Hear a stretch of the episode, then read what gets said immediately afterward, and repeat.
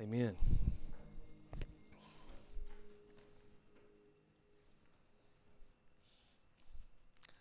Thank you, my brother. Great job as always. Great job to all of you, man. Y'all sounding good tonight.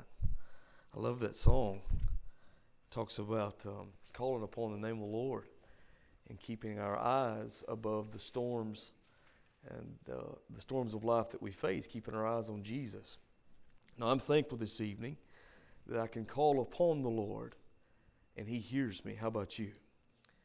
He hears me, but folks, He also helps me. I was just thinking today, do you remember the story about um, Peter walking on the water, coming to Jesus?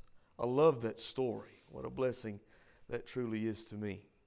Peter gets down out of the boat and by faith trusts that if Jesus is out on the water and bids Peter come, that Peter believes then too, he can come on the water because the Lord said so. And so he gets down out of the boat and starts walking on the water going to Jesus. And the Bible says that whenever he saw the wind boisterous, he saw the storm that was raging around him. He took his eyes off Jesus and he saw all of those other things that he began to sink. Now, now this is what gets me. We know the greatness of Jesus.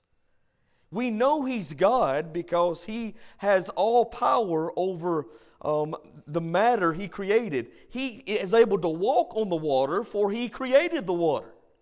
He spoke the water into existence. He's great. He's God. He's creator of all things. And so he's out there walking on the water coming to his disciples. We know he's great. But let me tell you what blesses my soul. We also know he's good.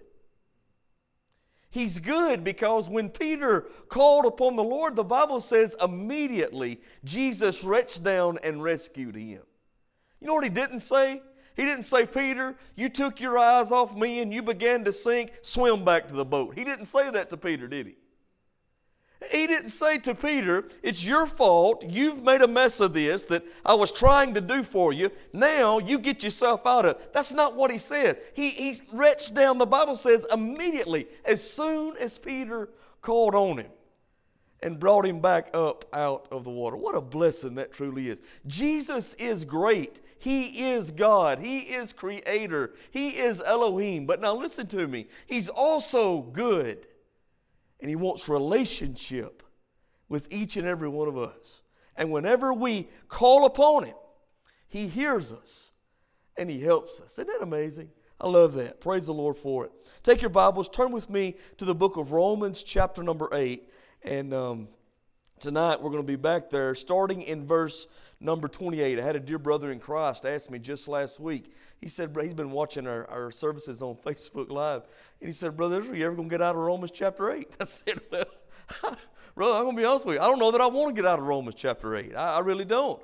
I just keep finding um, these great blessings to those who are born again. I, I want to camp out here for a while, and I, I'm enjoying it. I hope and pray that that, that you are as well. I hope and pray that you're getting something from it. Uh, but uh, listen, uh, I, I, think that uh, uh, there, there's a whole lot more here that we can see. There's no doubt about it. And it just keeps getting better and better or gooder and gooder. That's what my son Gage said years ago. And never forget. We were.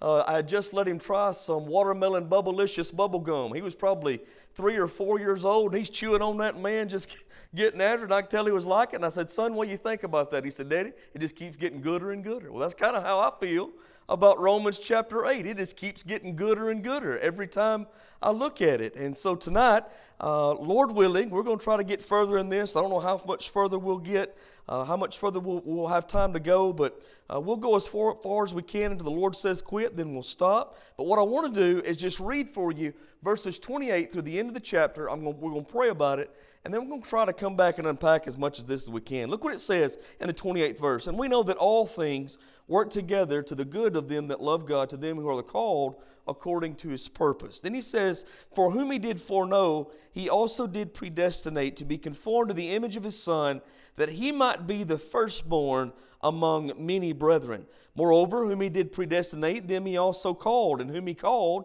them he also justified, and whom he justified, them he also glorified. And so Paul says, What shall we say then to these things? He says, If God be for us, who can be against us? Verse 32 He that spared not his own son, but delivered him up for us all, how shall he not with him also freely give us all things? Who shall lay anything to the charge of God's elect? It is God that justifieth. I love that verse. Let's go on. Verse number 34 Who is he that condemneth? It is Christ that died, yea, rather, that is risen again, who is even at the right hand of God, who also makes intercession for us. Who shall separate us from the love of Christ? Shall tribulation, or distress, or persecution, or famine, or nakedness, or peril, or sword? As it is written, For thy sake we are killed all the day long. We are accounted as sheep for the slaughter. Nay, in all these things we are more than conquerors through him that loves us. If you believe that, say amen tonight. Conquerors are those who have victory. And I'm telling you, folks, if I've learned one thing from Romans chapter 8, well, from the, all the book of Romans thus far, I've learned that we have victory in Jesus. We only have victory in Jesus. Victory is not found anywhere else. So he says there are more than conquerors through we are more than conquerors through him that loved us. Verse 38. For I'm persuaded that neither death nor life nor angels nor principalities nor powers nor things present nor things to come nor height nor depth nor any other creature shall be able to separate us from the love of God which is in Christ Jesus our Lord. Let's pray together. Father, we love you. And I want to thank you for loving us. I'm thankful tonight that uh, nothing can separate us from your love if we've been born again into your family. How good that is. We thank you for this truth. And I pray, Lord, tonight that you make this real to us as we study your word. Lord, I can do nothing in and of myself and my own ability. I want to do nothing in my ability. I want to tonight preach this message not in my power but in yours. So, Holy Spirit, I relinquish my will to yours and I pray that you would fill me up, use me, pour me out in the lives of these people. Have your way and your will in this service. Every prayer that's prayed, every message that's preached, every song that's sang, may it be. Uh, may it glorify you, for you alone are worthy uh, of worship, honor, and glory. And we just ask now, Lord, uh, that again you would meet with us, Give us a fresh anointing, a fresh touch. Do your work that only you can do, we pray, in, in, in the name of Jesus. Amen. I heard a story years ago about a very wealthy man, a billionaire who passed away, and he had a, a very valuable art collection. Some say uh, that the collection was priceless. And so the moment he passed, art dealers from all over the world um, could not wait until the auction took place to sell off uh, the billionaire's art collection. And so the time came, and all of them came to New York City to a fancy art gallery downtown, and where the, the auction house where they were going to be selling off the man's art collection. And one of the stipulations in the will that the billionaire made is that the first painting that had to be sold was going to be the painting that he loved the most, his most prized possession. It was a painting that his little boy had painted for him. It was a self it was a portrait of the father that the little boy had painted. It was just a child's painting, little more than a stick figure, but the father loved that painting more than all the priceless works of art that he had in his collection. And so his stipulation was they got to sell that one before you sell anything else. So that's what the, uh, the auctioneer did. He puts the painting up there in the middle and he starts the auction, and nobody bids on it. Nobody wants the painting uh, that the, the billionaire's son had painted him. And so uh, uh, the auctioneer goes on for about a minute. Nobody bids for five minutes. Nobody bids. Ten minutes and nobody is bidding on this painting. And he's working as hard as he can work trying to make it happen because he knows nothing else can happen after that until this first painting is sold. And all of a sudden, a man comes walking into the auction house in the back, a feeble little old man walking on a cane, and the auctioneer recognizes him. And the man that walks in recognizes the painting. And he walks up and he's fumbling through his pockets and pulls out $2 that he had in his pocket, places the bid on the painting, uh, and, and buys it there for just a couple of bucks. And this little old man that walks in was actually the butler of the billionaire that had died. And he loved the son, and knew the son, recognized the painting, and put a bid on it. And so then all of these uh, very wealthy, very powerful people that's waiting for the real auction to start, man, they're excited and they're clamoring, and, uh, uh and man, the place is, is just really in a rumble because now we're about to get down to business and start selling off all of these priceless works of art. And so the auctioneer then raises up his gavel, slams it down, and says the auction's over. See, the old man also in his will had said that anybody who loved his son enough to buy the painting not only would receive the son's work, but would also receive all the rest of the art collection. See, years before, the old man had made it in his will, put it in his will, that if you loved the son and received the son's work, that you then got all the benefits of the Father. And, and, so, folks, the, the point that, that I'm trying to make to you tonight is that we find here in Romans chapter 8 all the benefits that comes to us who have trusted, received, and loved the Son. and, and, that's really what Paul is outlining for us here in the eighth chapter of Romans when he's talking about all the freedoms we have in Jesus. We need to realize really who we are and what we have in Christ. And we've saw a lot of things thus far. First of all, we saw that we are free from judgment. How many of y'all thankful for that tonight? The Bible says, Romans 8 1, that there's therefore now no condemnation to them that are in Christ Jesus. Jesus took our condemnation and set us free when we placed our trust in His finished work. The Bible also teaches that we are free from defeat. We don't have to leave, live defeated Christian lives. We are no longer under any obligation to the flesh. Now we can live and operate, walk in the Spirit, and be pleasing unto God the Father. We can truly live the abundant life because now God lives in us in the person of God the Holy Spirit. The same Spirit that raised up Jesus to walk in the newness of life has raised us up also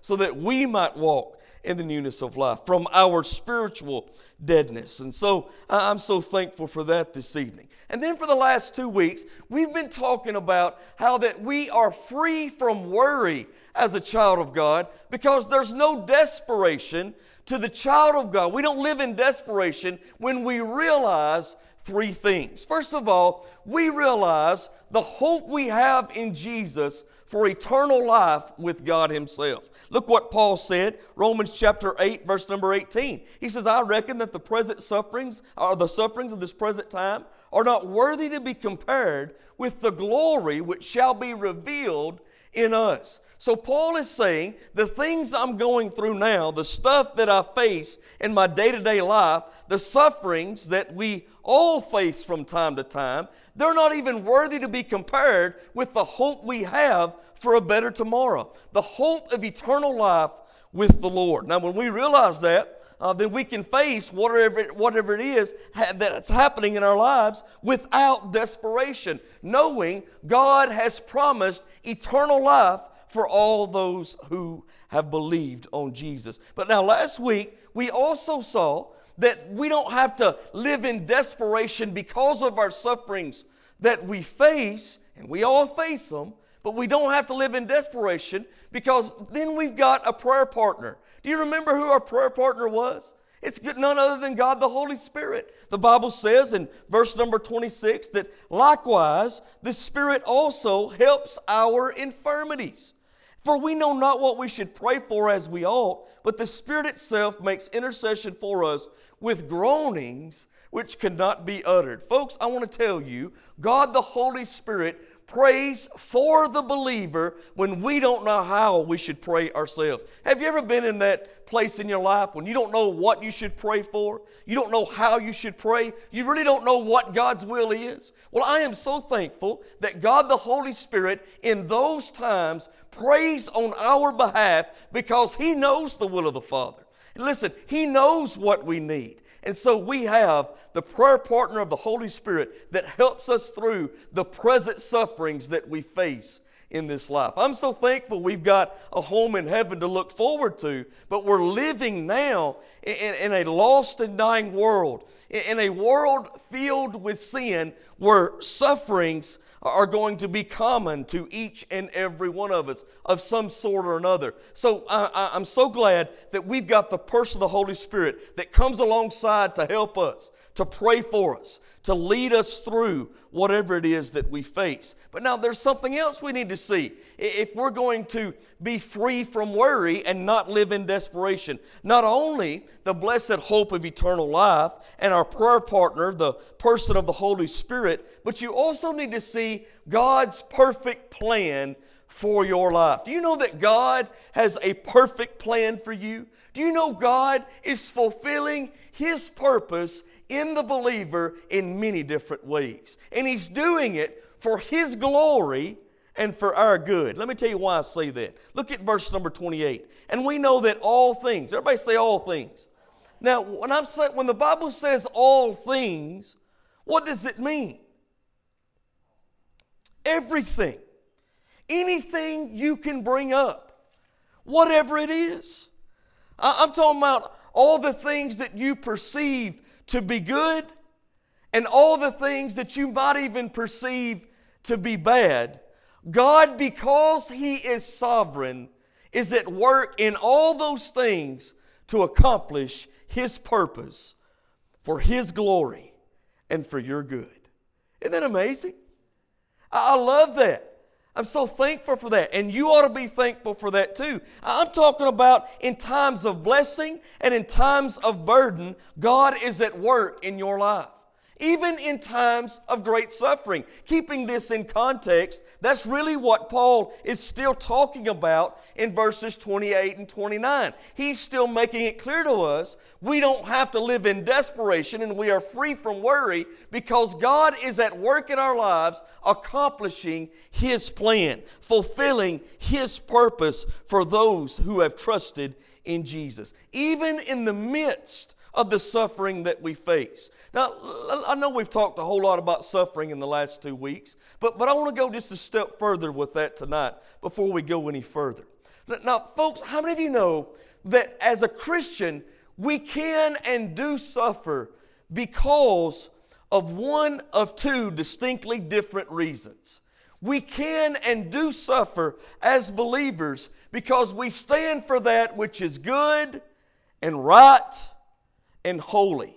That type of suffering that comes to our lives when we stand for that which is good and right holy is known as persecution throughout the New Testament. And I can promise you, if you're a child of God living for Jesus, in the power of the Holy Spirit, making a stand on the absolute truth of the Word of God, when you do that, you're going to face suffering in the form of persecution. Not because you've done something wrong, but because you've done something right. And I think that's where Paul, what Paul is talking about with these early believers in Romans chapter 8. These were people who were living for the Lord. These were people who were walking by the power of the Holy Spirit. They were doing what they could do to stand for Jesus each and every day, and they were facing persecution and suffering because of that. And if it's true for them, I can promise you it's also true for us today who, who are living for the Lord.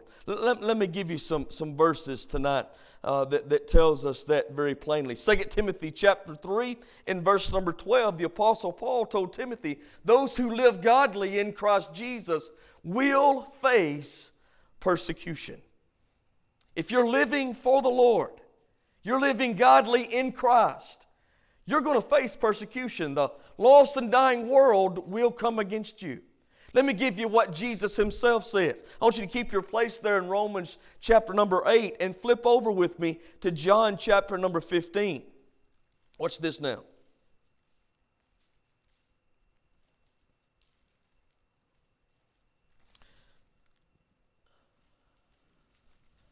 John chapter 15, look down at verse number 18. Jesus says, If the world hates you, you know that it hated me before it hated you. Now, when Jesus uses the word world here, what's he speaking of? Is he talking about the rocks and the rivers and the trees? Is that what he means when he says world? No. He's talking about the world system that is against God and against God's truth. And we know that that is certainly um, at work in this world today. A, a, system that is against God, brought about by the power of the enemy, by, by demonic forces at work, at play in our world. The things that we're seeing even right now, all over our nation, I believe has a lot to do with demonic activity at work. I think racism is an act brought about by demons themselves. I really do. And I've got uh, some scripture for that, but that's a different uh, lesson for a different day. I'm just saying the enemy is against the things of God and against God's truth. And listen, he is the prince of the power of the air, the God, little g, of this world that is the head of the system that is against God and against His truth. So the Bible says if the world system that is against God and against His truth hates you, you know that it hated me before it hated you. If you were of the world, the world would love His own. But because you are not of the world, but I've chosen, everybody say, chosen you, but chosen you out of the world, therefore the world hates you. Remember the word that I said unto you the servant is not greater than his Lord. If they have persecuted me, they will also persecute you. So Jesus said, if they did it to me, they're going to do it to you. Now, how Jesus was persecuted, I believe, is exactly how we will be persecuted. You say, brother, does that mean that we're going to, to die for our faith? Well, that could mean that for many Christians throughout the centuries and even today uh, in other parts of the world, they are certainly dying for their faith, willing to give the ultimate sacrifice for the cause of Christ. That, that don't mean that's going to be true for all of us, but I can promise you, if you are living godly lives for the Lord, you will be persecuted, and persecution comes in all types of different shapes and forms. I mean, you know, a lot of times persecution comes in the way of people talking about you. I'm talking about saying untrue things, mean things about you that you know is not true. But they spread those rumors and say all that stuff to try to bring you down and hurt you, discourage you. That is a form of persecution. A lot of times people will mock you. Amen? I've, I've had that happen to me. You've probably had that happen to you if you are trying to serve the Lord and live in a way that's pleasing unto Him. Uh, that's a form of persecution, no doubt about it. Yeah, how many of you know they said wrong things, untrue things, mean things about Jesus? They called him a son of Beelzebub or a son of Satan himself. They called Jesus a false prophet. They said all of those things about Jesus that were untrue. If they did it to him, they'll do it to us. How you know they mocked Jesus on the way to the cross? Even standing at the foot of the cross, they mocked him. Some of them said, If you be the Son of God, then bring yourself down off the cross. You said you would uh, tear down the temple and rebuild it in three days. If you can do that, uh, then save yourself. They were mocking him there. So if they talked about Jesus, said untrue things about Jesus, they'll do it to us as well when we live for Jesus. Amen? If they, uh, if they did it to him, if they persecuted him, they will also persecute us. Sometimes persecution can come in the form hey, you may deserve a promotion at your workplace, but because you don't live in a way that's pleasing to those in leadership, but you live in a way that's pleasing unto the Lord, maybe you don't get that promotion. Sometimes that happens. That's a form of persecution. Sometimes you're not accepted into those certain circles at your workplace or at your school or wherever you're at because you choose to live in a way that's pleasing unto the Lord. You choose to be what God saved you to be by His power, which is a light in this dark world. Now, when you live in the light, you're going to become a direct contradiction to those who are living in darkness. Your life is going to become a conviction to them. No doubt about that. When that happens, you will face persecution. I'll go ahead and say this. If you're not facing some type of persecution, you're not living for Jesus.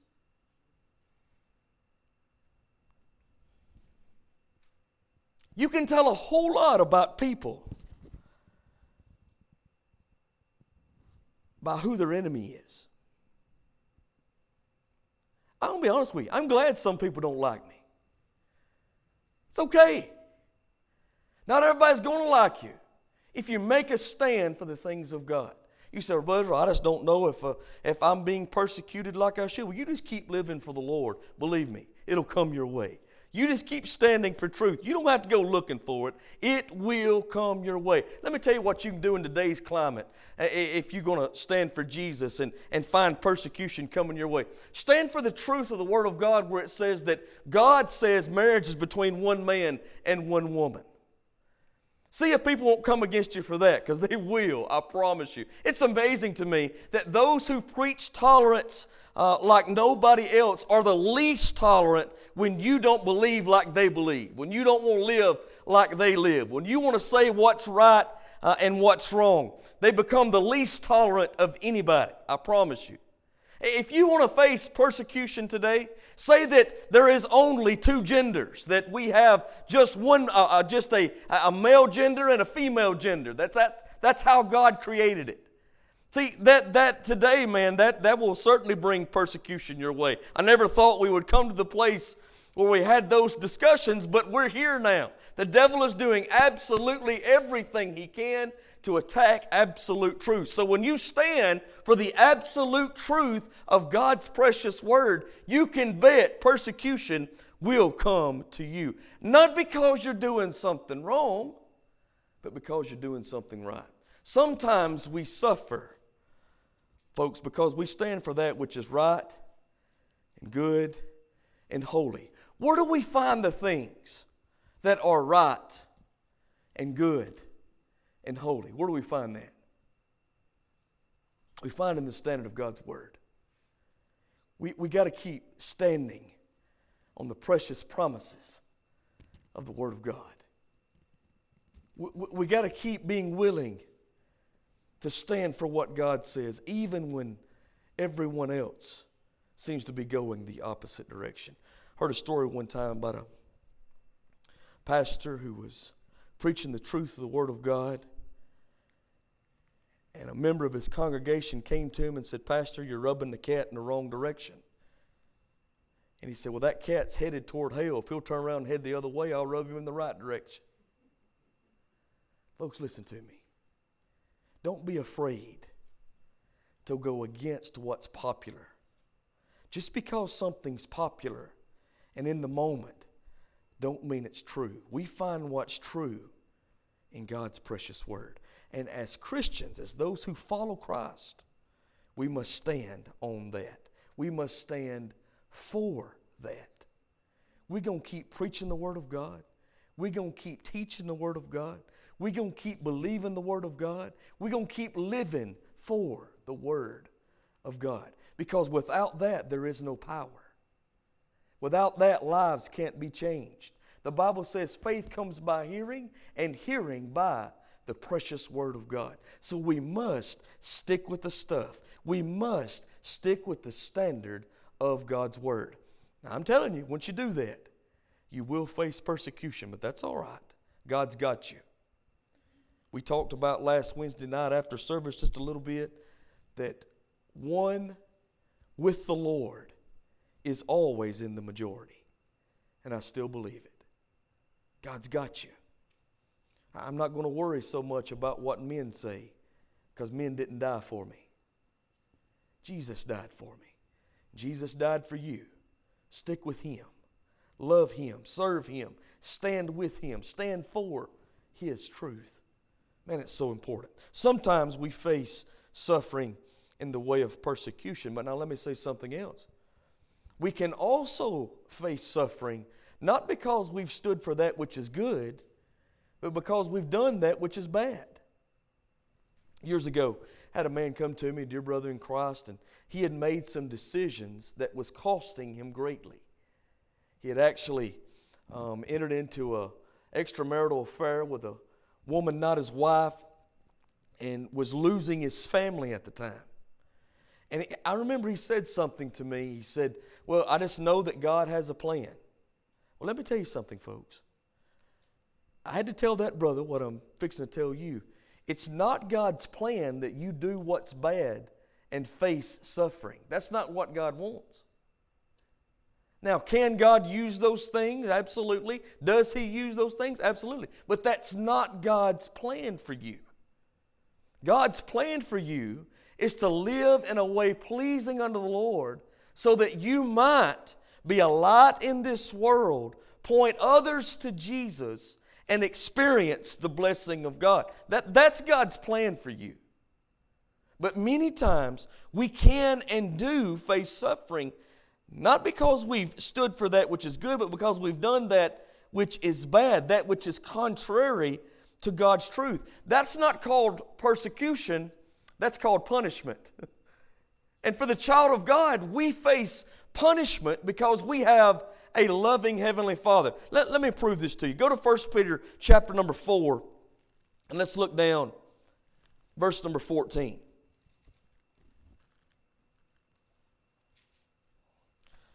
1 Peter chapter 4, the 14th verse. Now, this verse is here for a reason. I believe some of these people that Peter was writing to was suffering as a Christian because they had done some bad things. And so he gives them some advice that we need to take heed to. Listen to what it says. Let's start with verse number 12. Beloved, think it not strange. So if he's talking to the beloved, who's he speaking to? He's speaking to the church, speaking to the uh, born again believers, to those inside the body of Christ. Beloved, think it not strange concerning the fiery trial which is to try you, as though some strange thing happened to you. But rejoice inasmuch as you are partakers of Christ's sufferings. What does it mean to be partakers of Christ's sufferings? It means that we suffer as Jesus did. Why did Jesus suffer? Jesus suffered because he stood for that which is right. He was persecuted. So that's what he's talking about here in verses 12 and 13 that when his glory shall be revealed, you may be glad also with exceeding joy. Now look at verse 14. He switches gears a little bit. And he says, If ye be, if ye be reproached for the name of Christ, happy are ye. For the Spirit of glory and of God resteth upon you. On their part he is evil spoken of, but on your part he is glorified. Look at verse 15. He gives us some, some great words of wisdom here. He says, But let none of you suffer as a murderer, or as a thief, or as an evildoer, evildoer, or as a busybody in other men's matters. He said, We should not be suffering because we're doing bad things, things contrary to God's will. That's not God's plan for us. Verse 16 says, Yet if any man suffer as a Christian, let him not be ashamed, but let him glorify God on uh, his behalf. So I'm telling you, many times we can and we do face suffering in our lives because we've disobeyed the Lord, because we've done that contrary to His will. Again, that's called punishment. Hebrews 12 and 6 says that God deals with us as with sons. Let, us just go read that. I don't want to misquote it. I want you to see it in your own Bibles. Hebrews chapter number 12.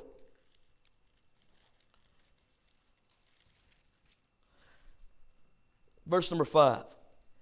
And ye have forgotten the exhortation, exhortation which speaketh unto you as unto children, my son. Despise not thou the chastening of the Lord, nor faint when thou art rebuked of him. For whom the Lord loveth, he chasteneth, and scourgeth every son whom he receiveth. So when we um, do that which is contrary to God's will for us, when, when we do that which is bad instead of standing for that which is good, then we face punishment from our Heavenly Father. Now, let me ask you something. Why does God punish us? Let me ask you, parents, why do you punish your children? Because we love them, absolutely. I don't like to punish my children. I don't want to punish my children. But because I love them, punishment is necessary when they do that which is wrong. I want them to be doing what is right so that it don't cost them now and later on down the road. Right? So God deals with us the same way. He, the Bible says, scourges every son he receives. He chastens us. He punishes us when we do wrong. And I'm telling you something, for me, when I start facing suffering in my life, and suffering can come in all shapes, forms, and fashion, when, when I start facing some suffering in my life, the first thing I do is I ask the Lord, Lord, have I missed you somewhere? God, is there something in my life that is contrary to your will? Are you trying to get my attention in some area? Because I'm telling you, God chastens those that He loves, just as a father chastens his children.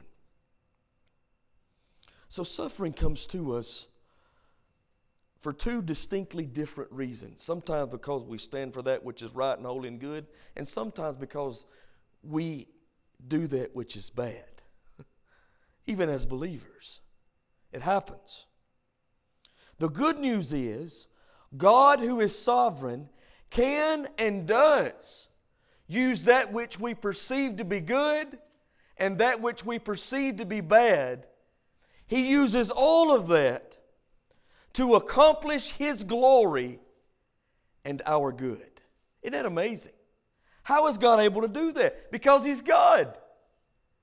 He has the power to do all things. When I say He's sovereign, I mean He's in control. God can hit a straight lick with a crooked stick. God can do what He wants to do, when He wants to do it, how He wants to do it. He's God, He has complete control. And the Bible says He works all things together for good to them that love God and to them who are the called according to his purpose. So, what's his purpose? He answers that question in verse number 29. Now, let me say something to you folks tonight. Uh, we need to focus on this verse, focus on this word, purpose, because I believe that's what 29 is all about. Paul is not trying to start a theological debate, and I'm not trying to start a theological debate with verse 29. I'm trying to show you God's purpose for your life. Do you know why you're saved? Why God saved you? He saved you to become like Jesus. Let's look at it. He says, For whom he did foreknow, he also did predestinate, watch this now, to be conformed to the image of his Son, that he, meaning Jesus, might be the firstborn among many brethren. So, what is God's destiny? What is our destiny? What destiny has God given us? to be like Jesus. Ultimately, that's what's going to happen for the believer. Now, let me ask you something. When did that process start? That process began at the moment you trusted in Christ. At the moment you trusted in Christ, the Bible says you were born again into the family of God, and then that began the process of you becoming more and more and more like Jesus.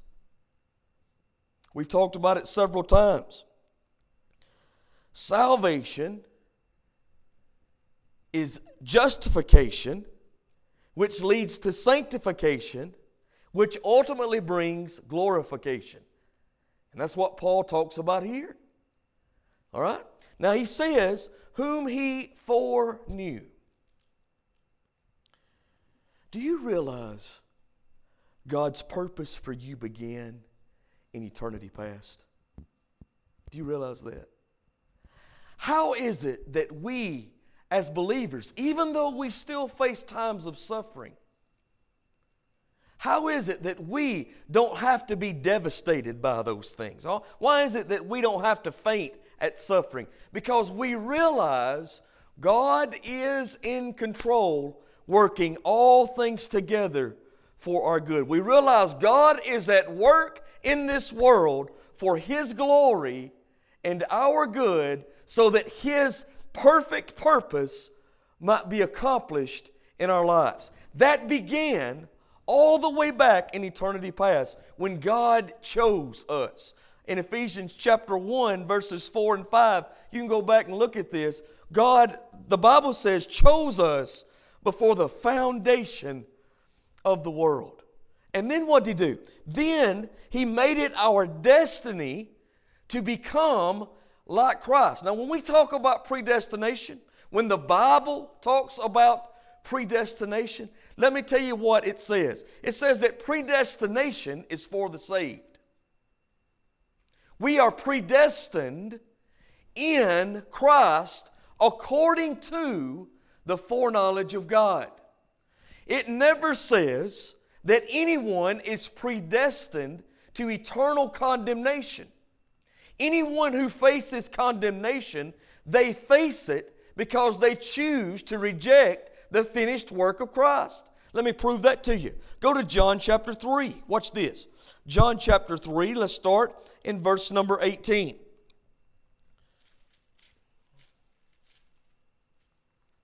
He that believeth on him is not condemned. Do you see that?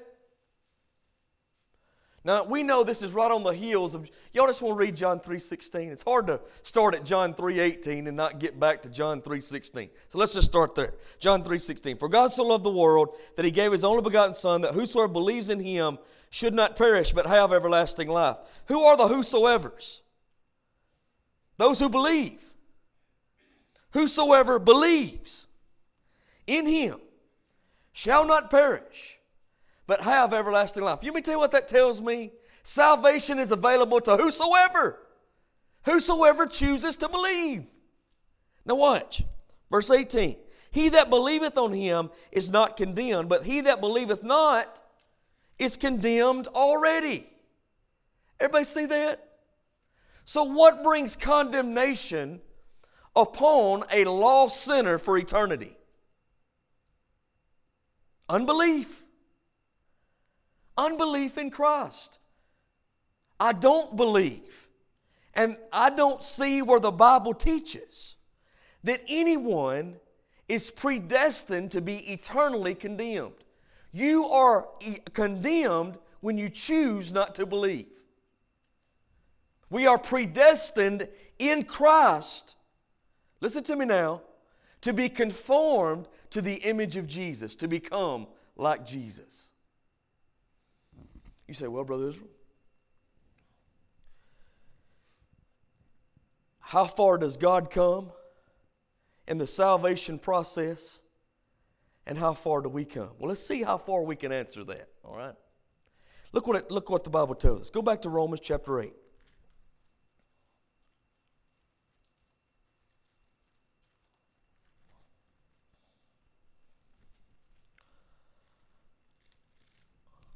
Watch how he puts this. Romans chapter 8, verse number 29. For whom he did foreknow, he also did predestinate to be conformed to the image of Son, that he might be the firstborn among many brethren. Moreover, whom he did predestinate, them he also called. You know what Jesus said in John 6 44? John 6 44 says that no man can come unto Jesus, come to Jesus, except the Father draws him. God draws you to be saved. I'm telling you, salvation is a work of God the Holy Spirit. God does His part in the drawing, we do our part in the believing. Amen? How far does God come and how far do we come in this process? Anybody who says they have all that figured out is pretty arrogant, in my opinion. Nobody has all that figured out. I certainly don't. And I don't think anybody ever will until we are like Christ in our glorified state in, in, in, in heaven. I'm telling you. But I do know this salvation is a work of the Spirit when God does His part, and then we receive, believe what Jesus has done for us. Go with me to the book of uh, Second Thessalonians just a moment and look down at chapter number 2, verses 13 and 14. Watch how Paul puts it here.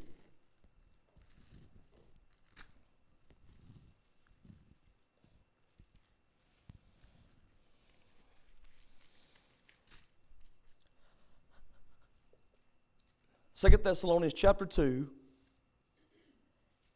and let's just start with the 13th verse. He says, But we are bound to give thanks always to God for you, brethren, beloved of the Lord, because God hath from the beginning chosen you to salvation through sanctification of the Spirit and belief.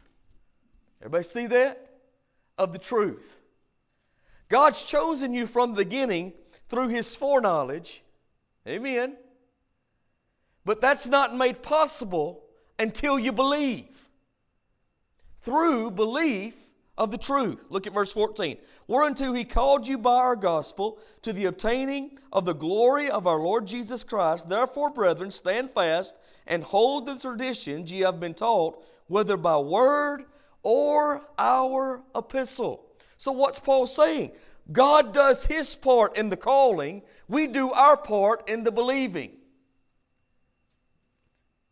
Can we reject the call of God? I believe we can.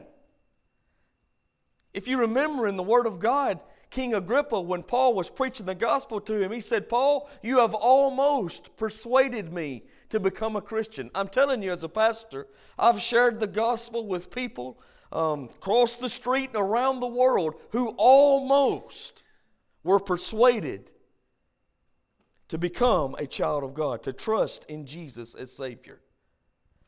I, I, man, you could just see God, the Holy Spirit, working in their heart, working in their life, bringing conviction to them, calling them unto Himself. And they chose to reject that.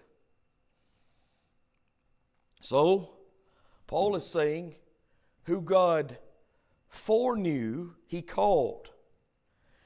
When He called and we believed, He justifies us. Now, what does justified mean? Just as if I'd never sinned. He forgives me of my sin. I am washed clean by the precious blood of Jesus that's applied to my heart and life by faith. Now, not only does He justify the believer, those who place their faith in Jesus, again, you remember, the Bible says we are justified by faith. Romans 5 1. Remember us talking about that over and over again? We're going to keep talking about it. That's important. When we believe, we are justified, but let me say something else. We're also glorified. Now, the word glorified here in Romans chapter 8, when Paul uses it there in uh, uh, verse number 30, is in the past tense. At the moment we believe and are born again into the family of God, by the power of the Holy Spirit. At that moment, we are justified, but the Bible says we are also glorified. Now, what does it mean to be glorified? To be glorified means that we will be in our final state as believers, be just like Jesus. Let me tell you what I believe Paul is saying. I believe he's saying in Romans chapter 8 the same things he said in Ephesians chapter 2 when he says that we are already seated with Christ in heavenly places. Our salvation is so complete in Christ that God already sees us as being glorified with His Son. So, guess what? I no longer have to fear what happens in this world. I no longer have to worry what's going on in this world. I, am, I, don't, I don't live in devastation over what's happening. Let me tell you why? Because I know I am in Christ because I've trusted in the finished work of Jesus for the forgiveness of my sin. And the Bible says I'm already glorified and seated with Christ in heavenly places. Isn't that good news? And that's what brings us to this last freedom that Paul outlines for us in the rest of Romans 8. We are free from fear because there's no separation for the child of God. We're free of judgment, there's no condemnation. We're free from defeat, there's no obligation to the flesh. We're free of worry, there's no devastation to the child of God who realizes we have the blessed hope of eternal life, a prayer partner in the Holy Spirit, and the perfect plan and purpose of God being worked out in our life for God's glory and our good. But there is absolutely, we have freedom from fear as a child of God because there's no separation from Him, no matter what we face. We'll talk about that next week. We ain't got time to do it tonight. But I'm telling you, man when you are in Jesus, all the benefits of the Father come to you because, listen to me now, You love the Son, and you've received His work. Amen? Paul begins asking these questions. If all this is true, if God be for us, who can be against us? We'll answer those questions next week.